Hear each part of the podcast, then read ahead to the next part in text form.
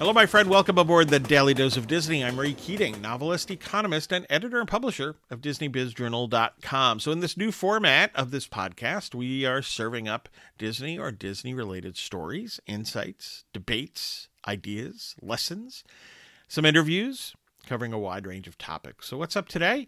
Well, I'm continuing with my top 10 list. So, as I mentioned, as I do this podcast, I do I run uh, DisneyBizJournal.com uh, it's hard to miss how many Disney fans are out there. So the question is, why? And why am I a Disney fan?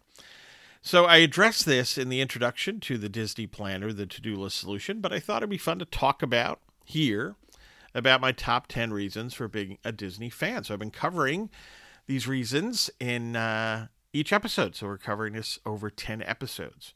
Uh, and of course, I hope this generates some thinking and chatting and having fun and discussing and debating amongst all of you.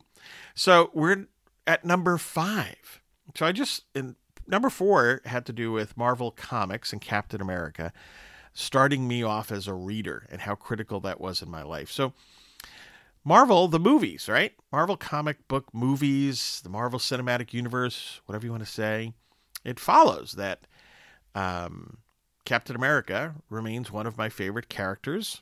Um, he, and, and he, listen, he does in fiction, um, he does in well written comic books. That's what I mean by the fiction. Um, he does in that corny 1960s cartoon, which has a fond uh, spot in my heart.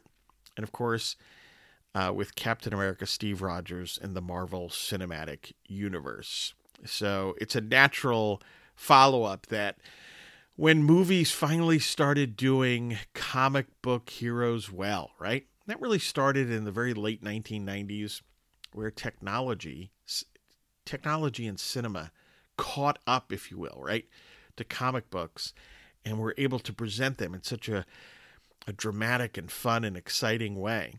Um, so once we brought Cap to the screen, well, all right, I was all in.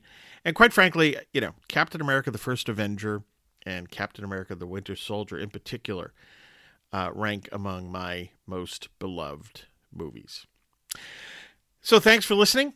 Uh, please support the Daily Dose of Disney with Ray Keating podcast at the buzzsprout.com link in the show notes. If you subscribe at the $8 or $10 level, you'll get the Disney Planner, the to do list solution for free, and that's a pretty good value.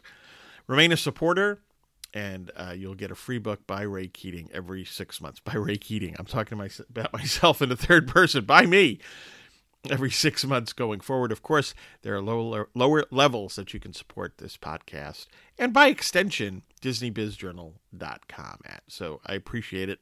Get your news and views on Disney at DisneyBizJournal.com.